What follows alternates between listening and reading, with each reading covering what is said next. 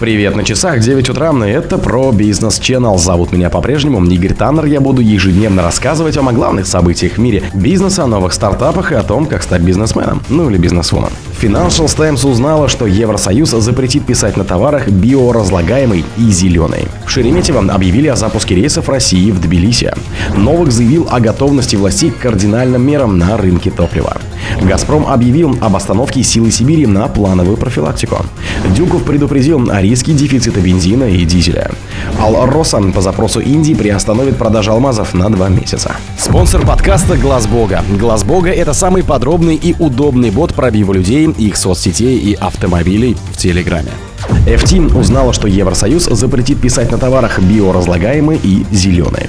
Власти Евросоюза намерены запретить компаниям указывать на климатическую нейтральность своей продукции.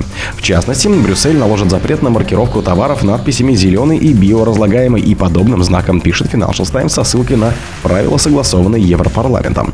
Правила были одобрены вечером 19 сентября. Они должны вступить в силу в 2026 году, пишет издание. Компаниям запретят размещать на продукции такие слова и фразы, как «друг природы», «энергоэффективный», «биоразлагаемый» и «зеленый», если товары не обладают обладают отличными экологическими характеристиками, а их производители не докажут достоверность этих утверждений. Принятие этих поправок может сделать Евросоюз регионом самыми жестокими экологическими требованиями в мире, пишет Financial Times.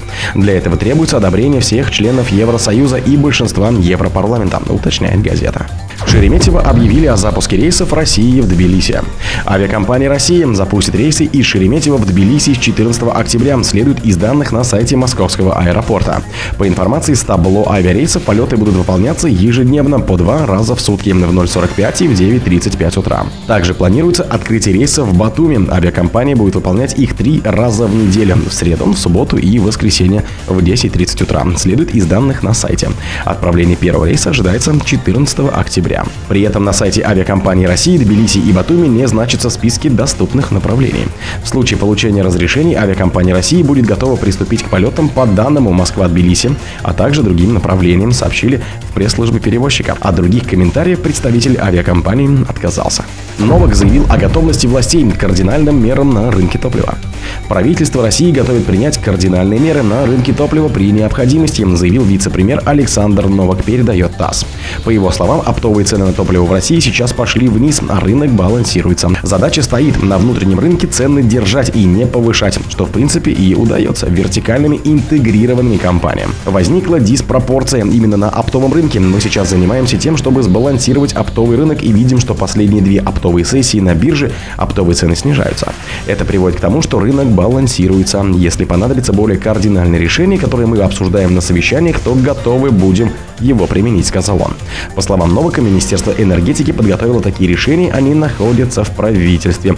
В короткие сроки рассмотрим и примем решение, добавил он. «Газпром» объявил об остановке «Силы Сибири» на плановую профилактику. Газопровод «Сила Сибири», через который российский газ поступает в Китай, с 21 по 27 сентября остановится на плановые профилактические работы, сообщила компания «Газпром» в своем телеграм-канале. С 21 по 27 сентября на газопроводе «Сила Сибири» пройдут плановые профилактические работы. На этот период транспортировка газа будет временно приостановлена, говорится в сообщении. В компании пояснили, что по договору с китайской компанией CNPC профилактика оборудования и систем газопровода происходит два раза в год – осенью и весной. Газопровод «Сила Сибири» был запущен в 2019 году. По нему идут поставки российского газа в Китай с Чилдинского месторождения в Якутии и из Кавыткинского месторождения в Иркутской области. Дюков предупредил о риске дефицита бензина и дизеля. Заградительная пошлина на нефтепродукты, которая сейчас обсуждается в правительстве, на коротком отрезке времени может привести к излишку топлива и снижению внутренних цен, сказал журналистам глава «Газпром» нефти Александр Дюков в кулуарах промышленного энергетического форума в Тюмени 20 сентября. Но если такие меры будут недостаточно точно просчитаны, это может привести к дефициту на рынке моторных топливов, предупредил он.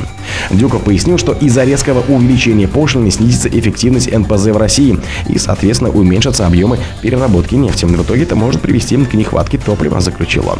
15 сентября стало известно о том, что на совещании у вице-премьера Александра Новака с участием Минэнерго и Минфина обсуждалось повышение экспортной пошлины на нефтепродукты до 250 долларов за тонну для всех нефтепродуктов в качестве одной из возможных мер по стабилизации топливного рынка. Алроса по запросу Индии приостановит продажи алмазов на два месяца. Российской алмазодобывающей компании «Алроса» по запросу Индии временно приостановит распределение необработанных алмазов в сентябре и октябре на фоне снижения спроса, сообщил индийский регулятор Совет по содействию экспорту драгоценных камней и ювелирных изделий. Это решение принято на фоне опасений по поводу снижения спроса на алмазы на международных рынках, что приводит к перебоям в работе гранильных фабрик, пояснил регулятор. Эта мера, по мнению Алросы, позволит предотвратить затоваривание, особенно в связи с приближением праздников Дивали.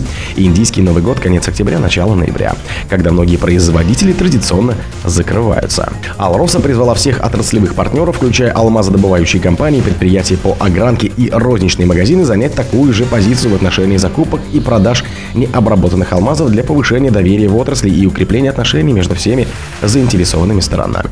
О других событиях, но в это же время не пропустите. У микрофона был Игорь Таннер. Пока.